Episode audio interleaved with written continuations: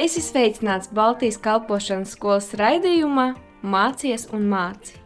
Īstā vieta, kur atklāt savu aicinājumu, sagatavoties un to īstenot. Par to arī parunāsim.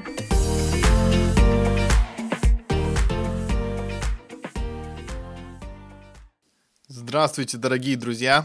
Sveicināti, darbie draugi! Я очень рад приветствовать вас Man ir liels prieks jūs sveicināt от программы Балтийской школы служения no Baltijas kalpošanas skolas programmas здесь в Озолниках. šeit, Ozolniekos. И сегодня мы с рубрикой «Правда или миф». Un mēs šodien esam ar rubriku Patiesība vai mīts. И я напоминаю, если вдруг вы еще не встречались, не слышали нас раньше, Es atgādinu, ja jūs neesat iepriekš mūs dzirdējuši, что в этой рубрике мы разбираем разные популярные фразы в христианстве, которые мы встречаем много где.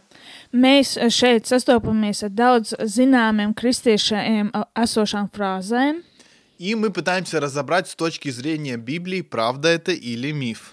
Un cenšamies no Bībeles skatu punktu saprast, vai tā ir patiesība vai mīts. Потому что есть фразы, которые настолько легко входят в наш словарный запас, в нашу речь, ir tik daudz lietas, kas mums tik viegli ir mūsu runā, mūsu leksikā. что мы уже подразумеваем и думаем, что это само собой разумеющееся. ka mums jau šķiet, ka tas ir paš, pas, pašsaprotams.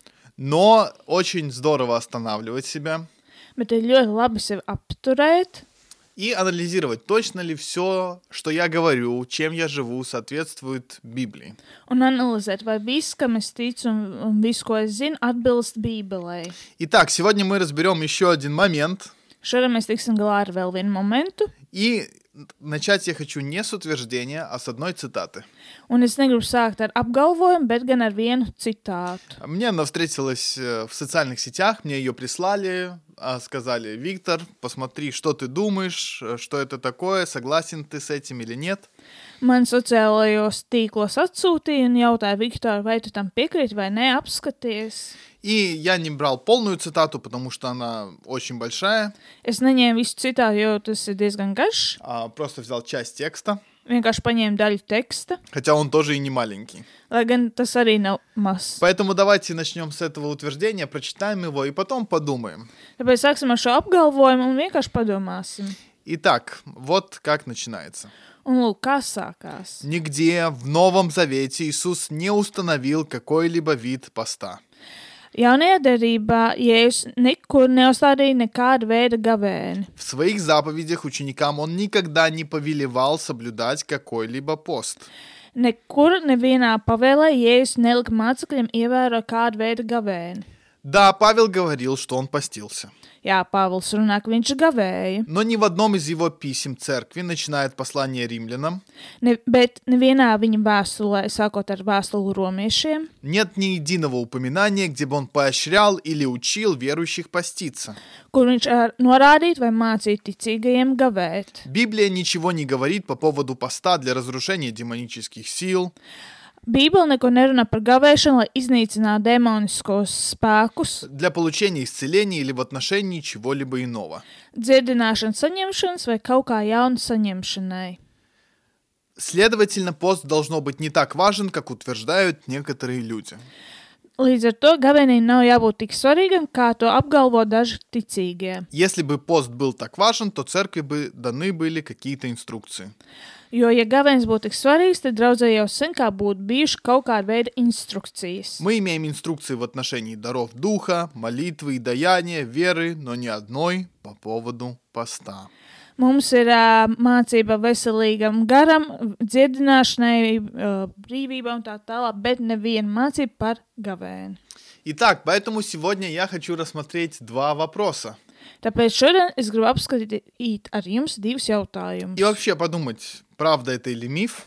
Un padomāt, vai tā tiešām ir patiesība vai mīts. Первое, нужно ли сегодня поститься. Pirmais, vai vajag šodien gavēt? И второе, э, более такое интересное, мне кажется, всегда ли пост связан с едой? Un otrais, vai vienmēr gavēns ir saistīts ar ēdienu? Поэтому давайте еще раз э, да, повторим эти утверждения, которые сегодня мы будем либо опровергать, либо подтверждать. Tad atkārtosim šos apgalvojumus, kurus mēs šodien vai nu apstiprināsim, vai noraidīsim. Первое. поститься сегодня не нужно. Pirmais, šodien nevajag vairāk gavēt. И второе, пост не связан с едой. Un otrais, gavēns nav saistīts ar ēdienu. Итак, давайте начнем с определения, что такое пост вообще. Tad sāksim ar uh, paskaidrojumu, kas vispār ir gavēns. Есть очень такая широкая формулировка, лично я ее слышу очень много где и очень часто. Un ir tāds ļoti konkrēts īsā paskaidrojums, kas ir gavēnis, un es to dzirdu ļoti bieži. что это лишение себя чего-то естественного, Uh, tad tas ir tā kā sevis atdalīšana no kaut kā ļoti patiesa, а, естественного для получения сверхъестественного. no kaut kā ļoti patiesa, lai, sev atdal, uh, lai saņemtu kaut ko pārdabisku. То есть мы отделяем себя от чего-то, к чему мы хорошо привыкли, Tad mēs atsakāmies no kaut kā, pie kā mēs esam ļoti pieraduši, что для нас очень близко, Kas mums ir ļoti tuvs, что для нас очень естественно, kas priekš mums ir ļoti pašsaprotams. для того, чтобы получить или увидеть что-то сверхъестественное. Lai saņemtu vai redzētu kaut ko pārdabisku. Потому что ведь мы же, когда постимся, Jo, kad mēs gavējam, мы же не пытаемся вот как-то заломать Богу руки, mēs necenšamies Dievam kaut kā rokas izlaust. сказать ему, вот видишь, Бог, я же пощусь, так что все, тебе придется исполнять то, о чем я пощусь. Jā, vot, parādi, vot, Dievs, es tagad gavēju, tagad tev nāksies kaut ko izpildīt. И получается, если мы ничего как бы не требуем у Бога через пост, Un sanāk, ja mēs neko caur gavēju neprasam Dievam, то, значит, наверное, уже не нужно поститься. tad jau visticamāk mums nevajag gavēt. Если он уже все сделал на кресте, все совершил, Ja viņš jau visu ir izdarījis un piepildījis pie krusta, то получается, что и нам больше поститься нет необходимости. tad sanāk, ka mums vairs nav nepieciešamība pēc gavēšanas. Но давайте мы уже от наших размышлений обратимся к Писанию, Bet tagad mēs jau vērsīsimies pie rakstiem, pie mūsu apgalvojuma. а, потому что мы можем долго философствовать, долго разговаривать, но самое важное, что же говорит Писание по этому поводу. Mēs varam daudz filozofēt un runāt par šo, bet galvenais ir skatīties uz to, ko raksti mums saka. Итак, во-первых, что мы видим? Tā ir pirmais, ko mēs redzam, Что сам Иисус постился. ka pats Jēzus gavēja. Он ходил в пустыню и постился 40 дней. Viņš devās uz tūkstnes un gavēja 40 То есть dienas. очень серьезный пост. Tāda ļoti nopietns gavēns. И вот что интересно заметить. Un lūk, ko ir ļoti interesanti ievērot. Ему уже была дана вся власть. Viņam jau bija dota visa vara. Он не мог получить ее больше или меньше. Viņš nevarēja viņu saņemt vairāk vai mazāk. Он явно был а, не тем, кто мог бы получить что-то большее от поста.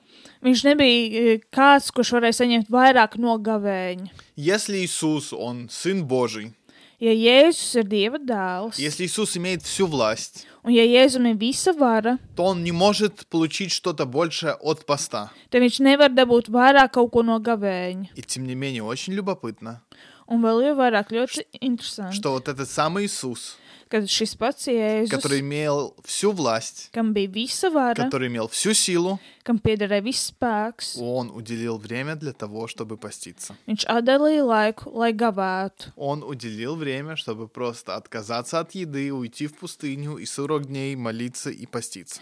Viņš atdalīja sevi no ēdiena, aizgāja tūkstnesī, lai gavētu. И вот этот Иисус, вот этот Сын Божий, что же Он сам говорил о посте? Un šis Jēzus, ā, Dieva dēls, ja, ko viņš pats runā par gavēnu. А, Это Матфея 6 глава 16 по 18 стих. Tas ir Mateja evaņģēlijas 6. nodaļā no 16. līdz 18. pantam. Написано. Также, когда поститесь, не будьте унылы, как, как лицемеры, ибо они принимают на себя мрачные лица, чтобы показаться людям постящимися. Истинно говорю вам, что они уже получают награду свою. Tad ir rakstīts, un kad jūs gavējat, tad neesiet saīguši kā liekuļi, jo tie dara savu vaigu nejaukus, lai rādītos ļaudīm kā gavētāji. Patiesi es jums saku, tiem jau ir sava alga. А ты, когда постишься, помажь голову, а, помажь голову твою и умой лицо твое, Bet, kad tu gavēji, svaidi savu galvu un mazgā savu vaigu, чтобы явиться постящимися не перед людьми, но перед Отцом твоим, который в тайне, и Отец твой, видящий тайное, воздаст тебе явно.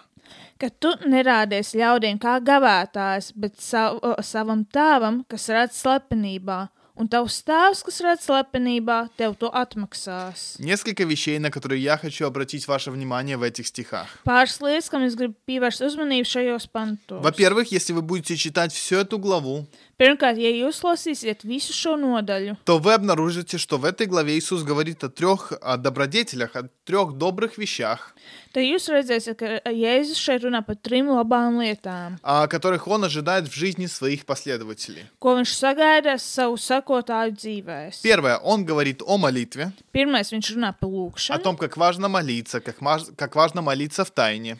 Первое, про то, как svarīgi лут, лут слепенībā. А во-вторых, он говорит о помощи другим.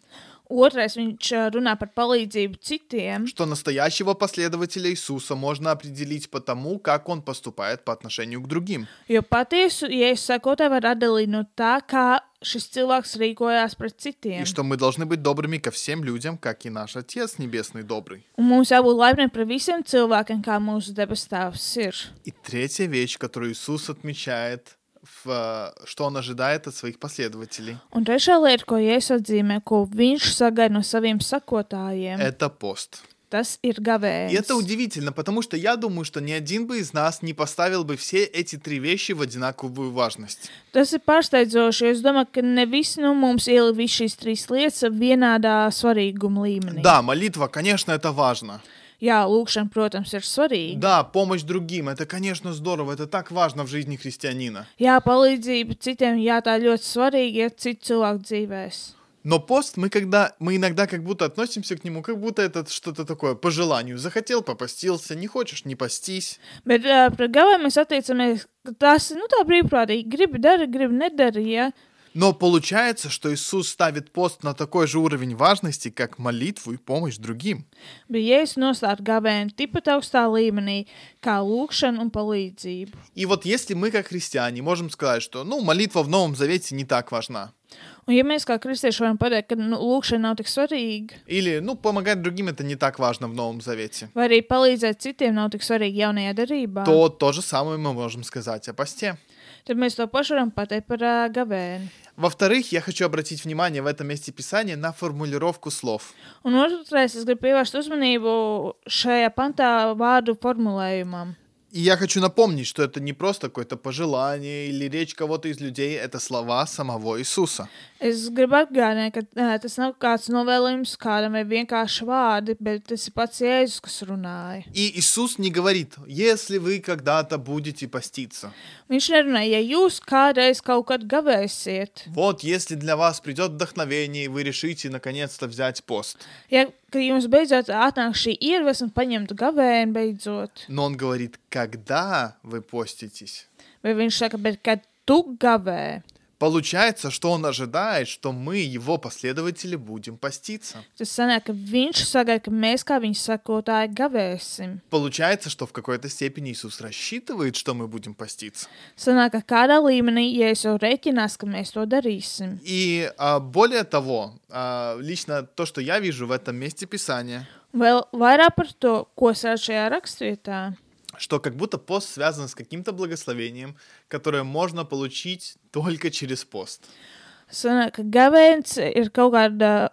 Mēs varam saņemt no gavēņa kaut kādu veidu svētību, kas nāk tikai caur gavēni. Потому что Иисус обещает, что Отец твой, видящий тайное, воздаст тебе явно.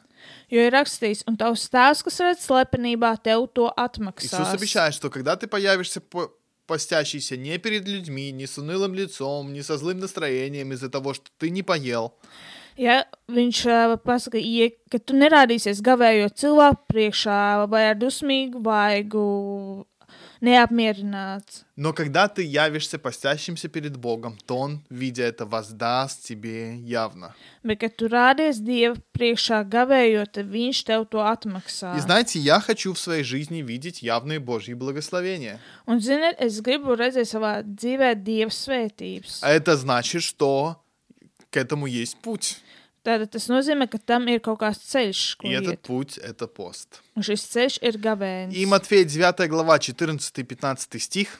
Un Mateja evanģēlijā 9. nodaļā no 14. līdz 15. pantam написано, тогда приходят к нему ученики Иоанновы и говорят, почему мы, фарисеи, постимся много, а твои ученики не постятся. Ir rakstīts, pēc tam Jāņa mācekļi atnāca pie viņa un sacīja, kāpēc mēs un farizēji gavējam, bet tavu mācekļi negavē. Но, при- а, и 15 стих, «И сказал им Иисус, могут ли печалиться сыны чертога брачного, пока с ними жених?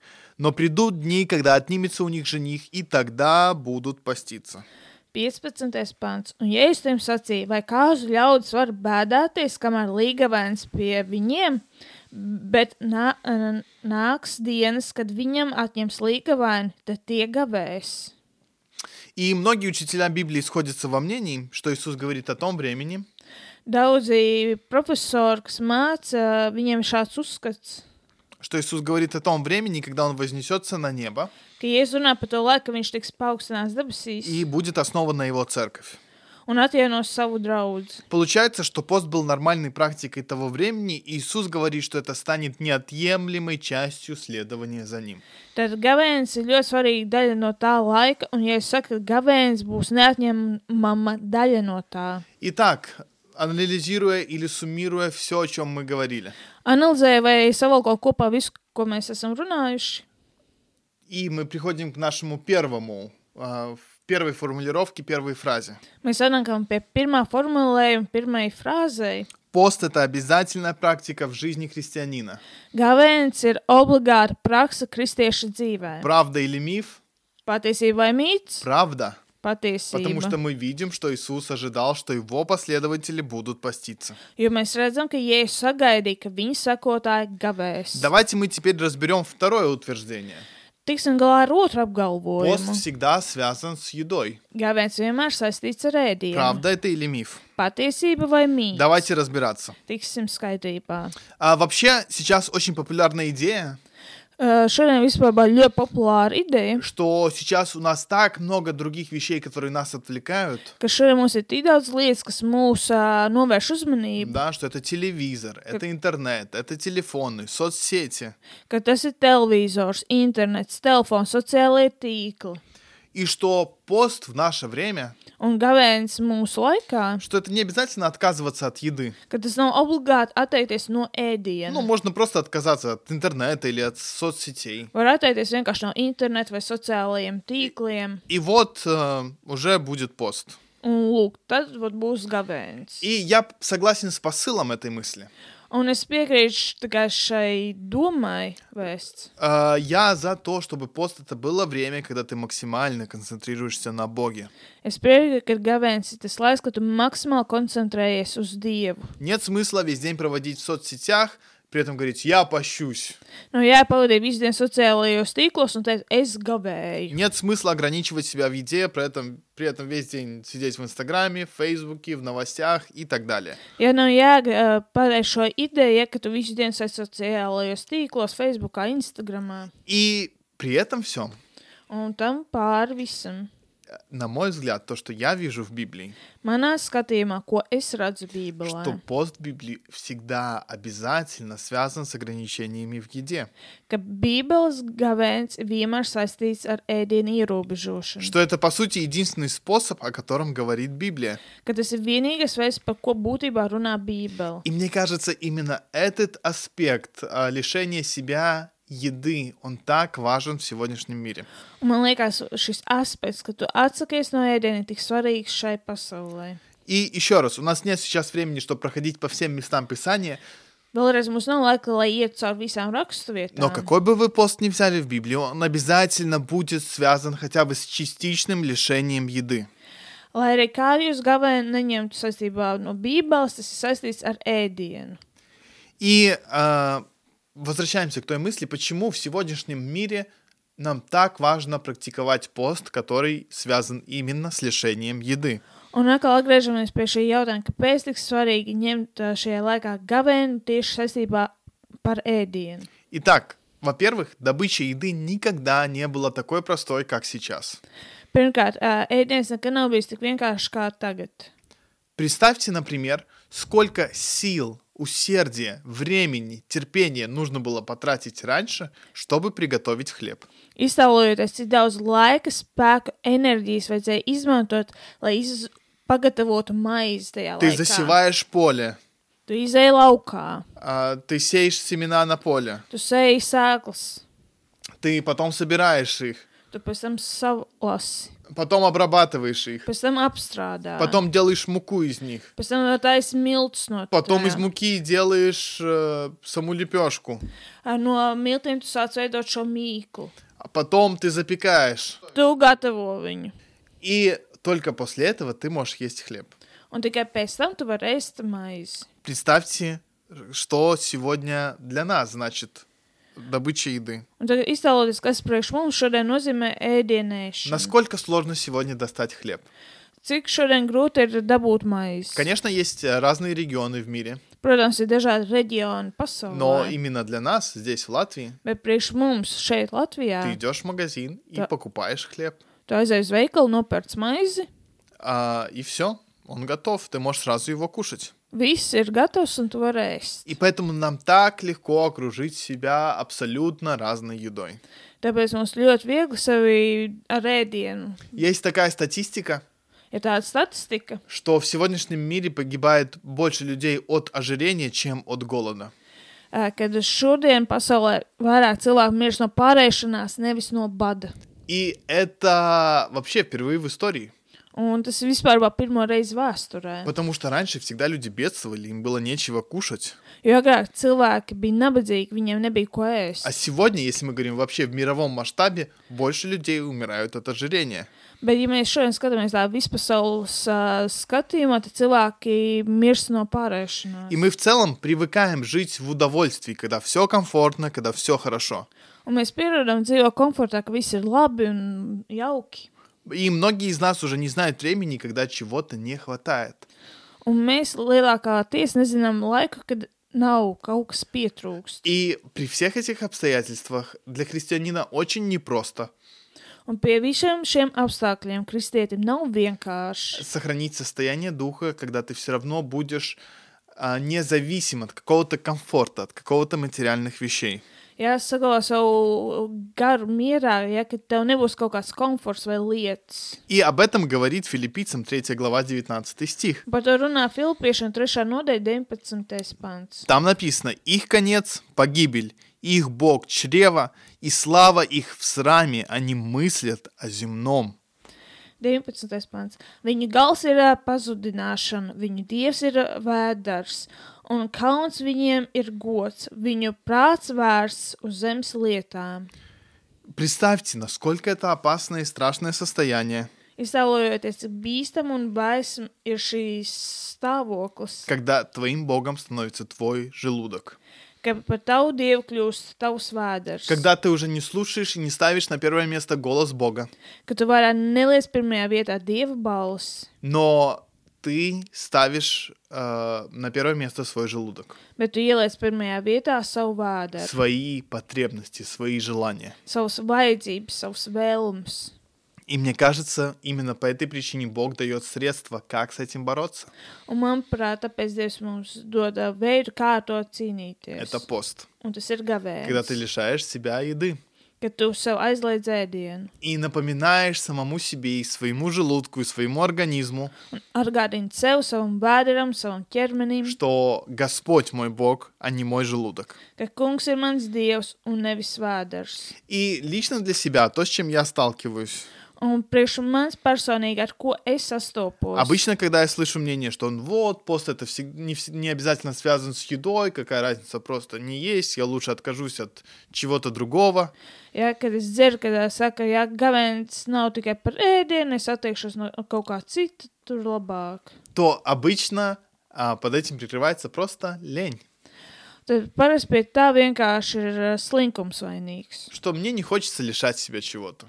Ka man negribās jau kaut ko aizliegt. Мне не хочется сегодня голодать. Man šodien negribās badoties. Мне больше нравится поесть. Man vairāk patīk paēst. Ну, Поэтому ладно, откажусь от чего-то другого. Nu, tāpēc labāk es atteikšos no kaut kā cita. Но я верю, что Писание приглашает нас Bet es ticu, ka tā raksta mūs aicina. поститься так, как Бог об этом говорит. Gāvēt tā, kā Dievs par to runā. И поэтому, возвращаясь ко второму нашему утверждению, Tāpēc, atgriežoties pie otrā šī apgalvojuma, что пост всегда связан с едой, ka gavēns vienmēr saistīts ar ēdienu, на мой взгляд, это правда. manā skatījumā tā ir Потому что patiesība. мы видим это в Писании. Jo mēs to redzam rakstos, И мы видим это в, в общем посыле посл- а, Писания. un mēs to redzam vispār kopumā ar rakstiem. Что материальные вещи не должны никогда овладевать нами. Ka materiālām lietām nekad nevajag valdīt pār mums. И поэтому, возвращаясь к этим двум утверждениям, Tāpēc, atgriežoties pie šiem diviem apgalvojumiem, мы можем сегодня сказать, что это правда. mēs šodien varam teikt, ka tā ir patiesība. Первое утверждение, что пост обязательная вещь в жизни христианина. Pirmais apgalvojums, ka gavēns ir svarīgs katra kristiešu dzīvē, Да, это правда. jā, tā ir patiesība. И второе, что пост всегда связан с едой. Un ka gavēns vienmēr saistīts ar ēdienu, Да, на мой взгляд, это правда.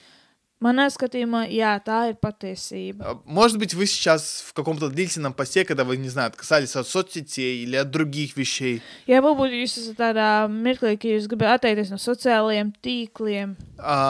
все в порядке, здорово, я ободряю вас продолжать. Viss kārtībā, es jūs iedrošinu turpināt darīt, Но в то же самое время я ободряю вас делать то, к чему приглашает Писание. bet tāpat laikā es jūs aicinu darīt to, uz ko aicina raksti. Испытать пост, а, где ты лишаешь себя частично или полностью еды. Jā, ievēro gavēnu, kurā tu pilnībā vai daļai atsakies no И ēdiena. мне кажется, одна из наших проблем в том, что мы ждем быстрых результатов. Un viena no man, uh, problēmām, kas man šeit ir tas, ka mēs gaidām ātru rezultātu. Что мы думаем, вот я попощусь, но я за день ничего не почувствовал, значит нет никакого смысла. Jā, kad nu, es uh, ātri pagavēju, ja es neko nesēju, tad nav jēgas no tā. Зачем мне лишать себя еды? Kāpēc man sev liekt ēdienu? Но я верю, что пост это одна из вещей, где мы как кирпичик за кирпичиком. Bet es teicu, ka gavēns ir kā mēs kā ķieģelīts pēc ķieģelīša. Мы а, строим своего духовного человека. Mēs ceļam savu garīgo cilvēku. К сожалению, за это время невозможно пройтись по всей теме поста, tēmām, но я ободряю вас, что если вас это заинтересовало, то найдите время, покопайтесь глубже. bet es jūs iedrošinu, ja jūs tas ieinteresēja, tad pameklējiet dziļāk. И, может быть, вы для себя решили, что да, я хотел бы больше поститься, но я не знаю как, с чего начать. Varbūt jūs izlēmāt pie sevis, ka jā, es gribu vairāk gavēt, gavēt, bet es nezinu, ar ko sākt. А, то мое предложение вам или моя рекомендация, прочитайте брошюру Дерека Принца «Как правильно поститься». Uh, tad mans ieteikums jums, jeb rekomendācija izlasīt Dereka Prince grāmatu, kā gavēt. Это совсем небольшая брошюрка, она не очень длинная, ее быстро можно прочитать. Tāda ar mazu brošūru, ļoti vienkārši un ātri izlasāma. И а, там вы увидите и практическую стор- сторону поста, как правильно поститься, как подготовить свой организм к посту. Tur jūs redzēsiet praktiski, kā sagatavoties gavēniem, kā sagatavot savu ķermeni, organismu. И в то же самое время, какой духовный эффект это производит. Un tā nīpat laikā kādu garīgu efektu tas radīs. И пусть Бог благословит вас в этом. Un lai Dievs jūs svētītajā, Я напоминаю вам а, о тех стихах, которые сказал Иисус, es jums atgādinu par tiem vārdiem, ko Jēzus что teica, когда вы поститесь, ka jūs gavējat, что Иисус ожидает от нас, чтобы мы, как Его последователи, постились. ka Dievs, uh, Jēzus sagaida no mums, kā viņa sakotājiem, ka mēs gavēsim. И давайте будем послушны Его Слову и а, будем двигаться в соответствии с тем, что Он для нас приготовил и что ожидает. Būsim paklausīgi viņa vārdam un iesim tur, ko viņš ir sagatavojis pēc savu vārdu. И пусть Бог обильно благословит вас. Un lai Dievs jūs bagātīgi svētī.